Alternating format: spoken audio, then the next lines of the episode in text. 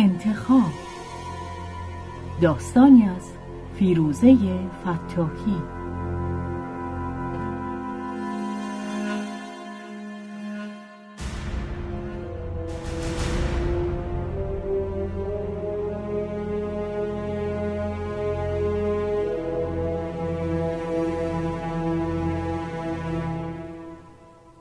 به روایت شهرزاد فتوحی.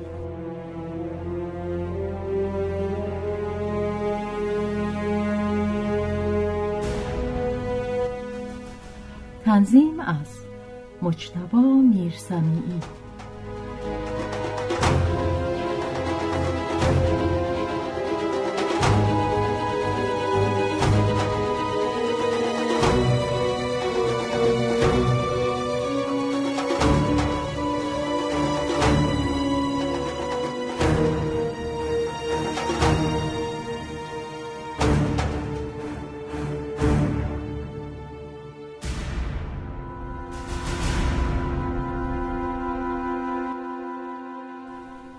در جلسه اول قاضی که پرونده را سه بار خوانده بود به شکل رسمی از شاکی خواست ماجرا را تعریف کند.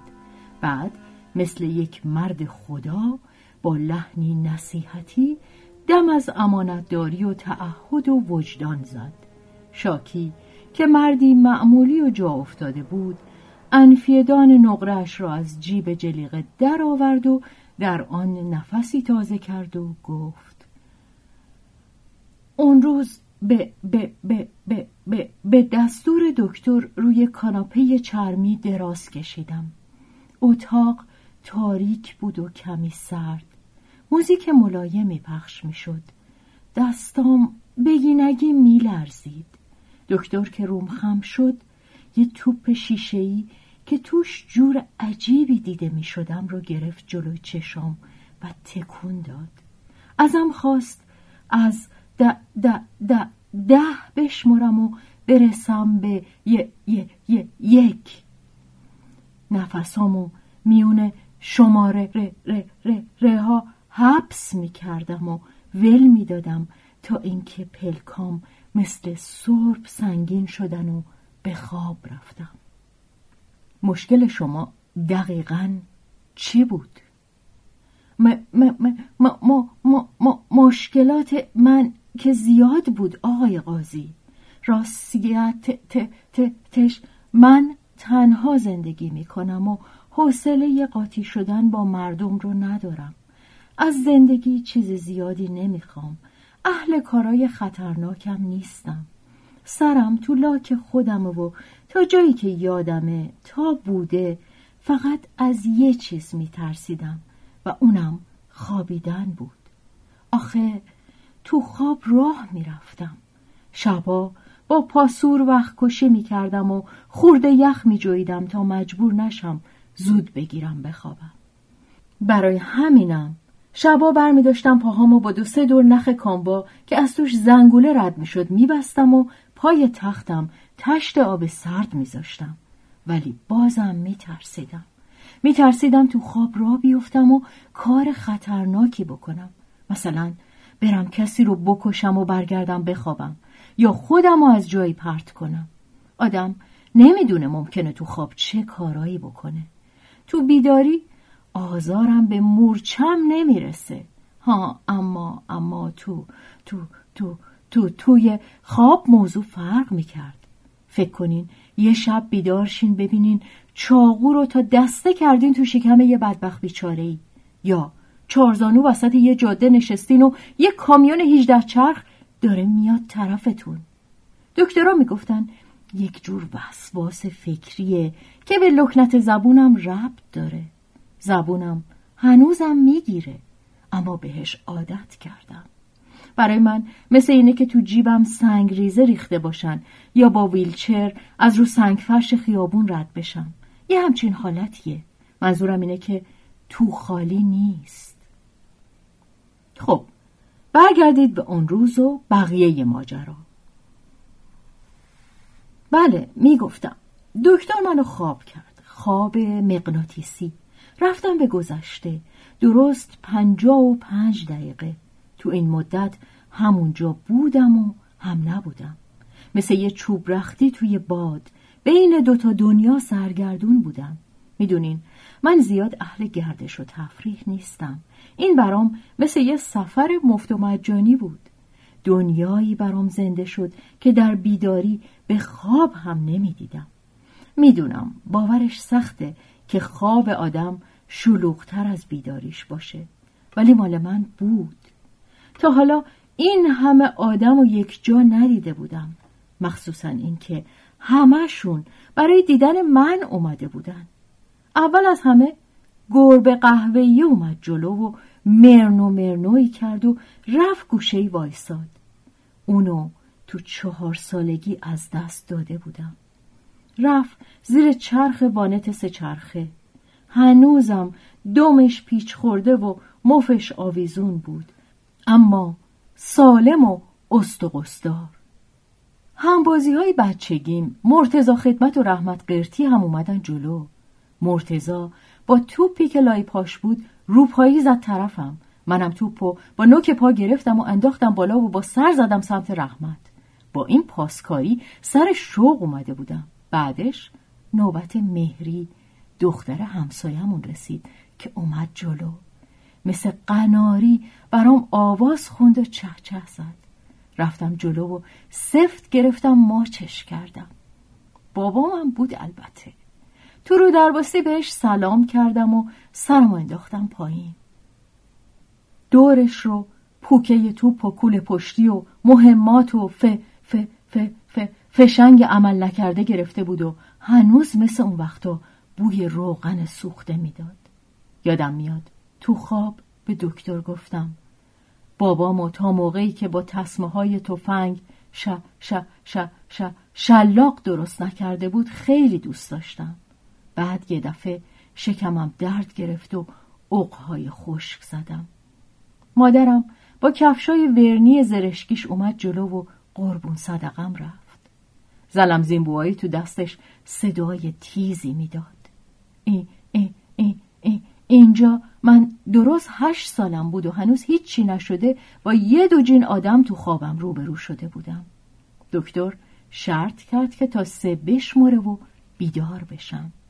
یه به به به به بشکن زد و منو مثل ژله از اون دنیا کشید بیرون.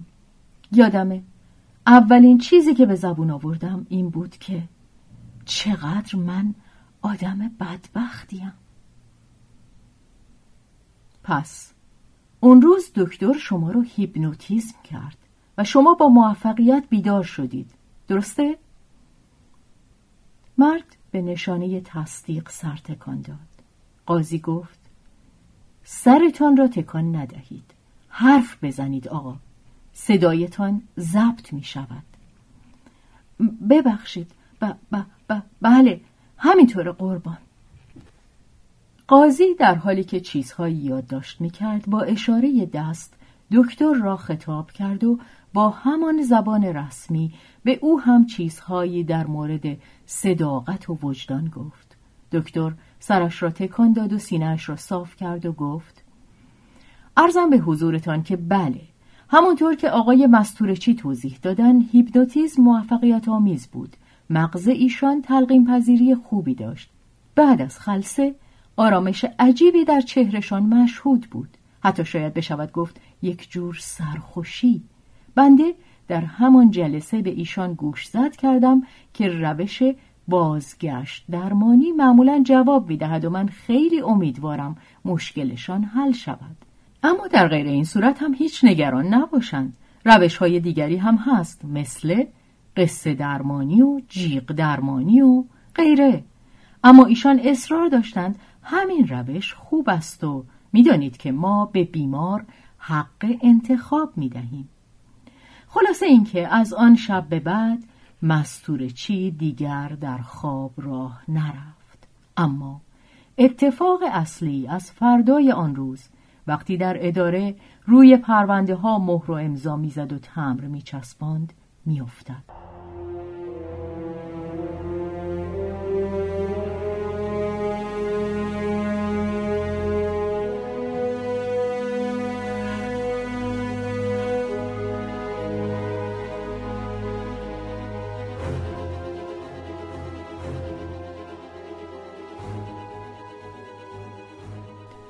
اول می‌بیند چرا چشمهایش تار شده و جلوشان پرده های رنگ و رنگی عوض می شوند و بعد سایه ها و اشباهی می بیند که انگار رویشان پودر پاشیدند و جلوی چشمش رژه می روند.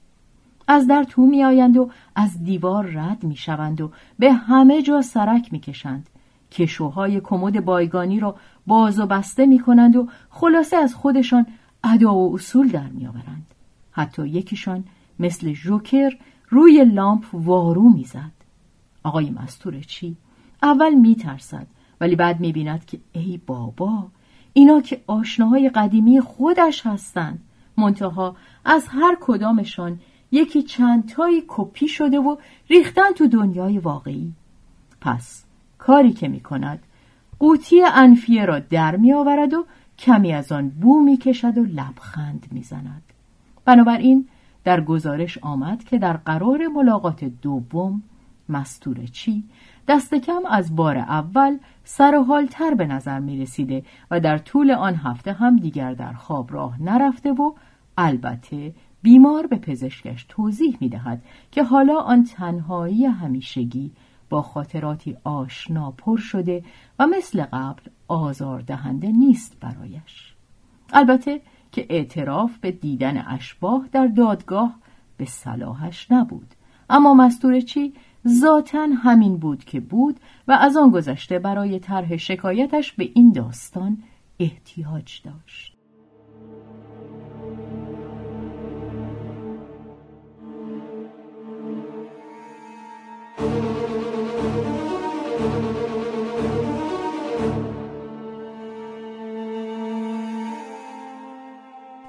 در جلسه دوم مردم فهمیدند که زنجیره مفقوده دیگری در ذهن مستورچی پیدا شده و رابطهش با پدرش خوب می شود.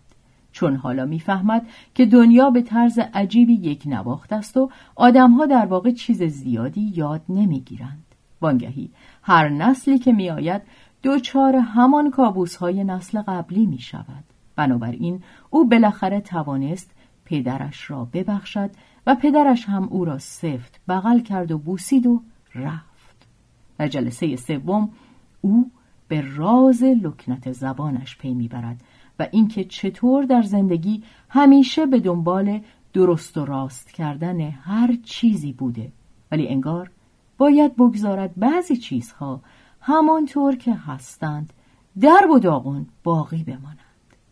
در همان جلسه با گربه قهوه‌ایش خداحافظی می کند و راضی نمی شود که او با آن دم پیچ خورده و استخوانهای شکسته به زندگی دردناکش در ذهن او ادامه بدهد و گربه برای آخرین بار مفش را به آستین او میمالد و می‌رود و پشت گوشش را هم نگاه نمی کند. آن روز او و دکتر در مطب جشن کوچکی به راه میاندازند و چیزکی هم می نوشند. البته هنوز مشکلاتی بوده. یکیش این که هنوز او نمی‌داند چرا بعد از هر خواب مصنوعی وقتی دکتر به اصطلاح به خانه برش میگرداند احساس می کند دنیایش خلوتتر از گذشته شده و خودش هم بفهمی نفهمی دارد غمگینتر می شود. بالاخره در جلسه چهارم وقتی دکتر با خوشحالی می‌گوید او تقریبا بهبود یافته و این آخرین بار است آنچنان سفت و سخت به خواب و اشباهی که برایش مانده میچسبد که دکتر تقریبا با توپ و تشر بیدارش می کند. بعد از خواب بدنش عین چوب سفت می شود و انگار که وزنه به گردنش بسته باشند تلو تلو می خورد و به زحمت سر پا می ماند و به محض اینکه چشمش به چهره خودش در آینه میافتد بغزش میترکد و در میان های های گرگه مرتب می‌گوید چه آدم بدبختیم من!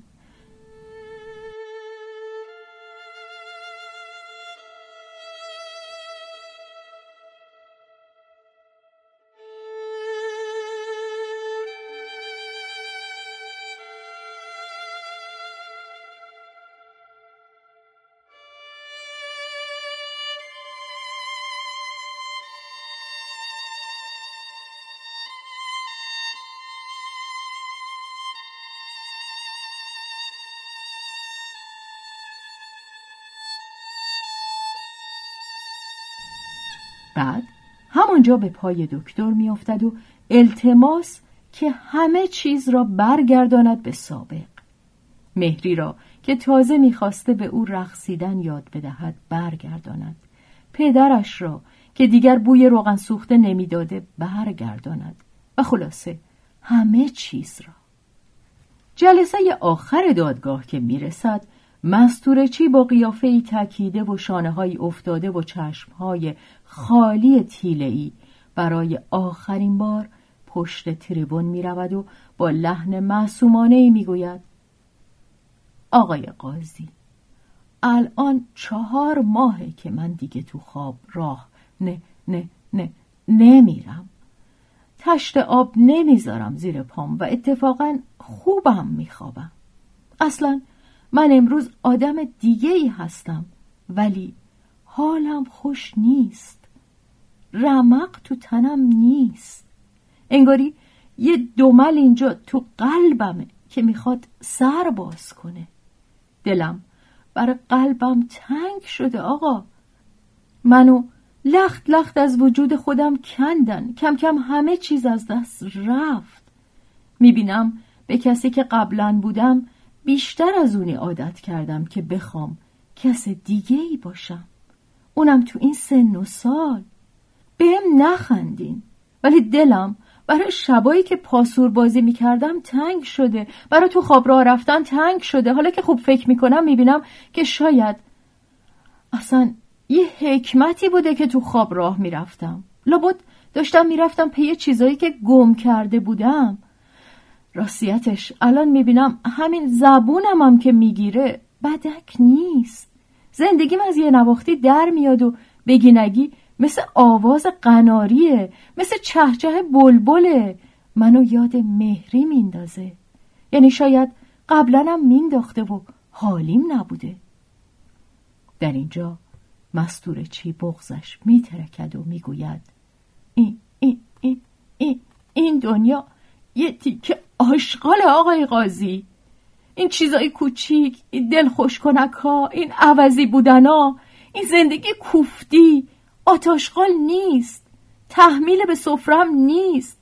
یه جور نشونه است که بفهمم زندم و می‌تونم درد و بدبختی رو حس کنم و رگ و پیم خوش نشده هنوز.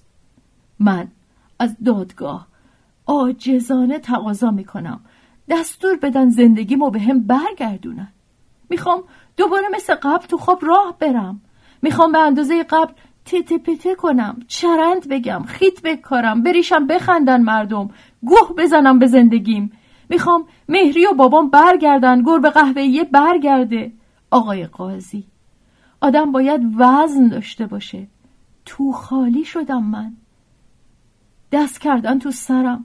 ها ها ها همه چی رو مثل دل و روده گوسفند ریختم بیرون. جاش چی گذاشتن؟ هیچی. توف به این زندگی. آخه بدبختتر از منم مگه هست؟ بالاخره روز اعلام حکم دادگاه فرا رسید. همانطور که پیش بینی می‌شد دکتر از تمام اتهامات وارده مبرا شد. بین خودمان بماند که بیوانانش کم که نشدند هیچ بیشتر هم شدند. آدمهایی که اصرار داشتند دکتر تمام چیزهایی که دورشان را شلوغ کرده را جمع کند و مثل جعبه پاندورا بریزد توی دنیای ذهنشان. قاضی خیلی پدرانه به مستورچی توصیه کرد؟ برای معاینات بالینی بیشتر به یک آسایشگاه روانی مراجعه کند و جایی را معرفی کرد و گفت خبرش را دارد که آنجا با قصه و خنده و اینها زندگی را برای آدمهایی مثل او آسان می کنند. مستورچی سرش را تکان داد و راهش را کشید و رفت. اما فردای آن روز اتفاق عجیب دیگری افتاد.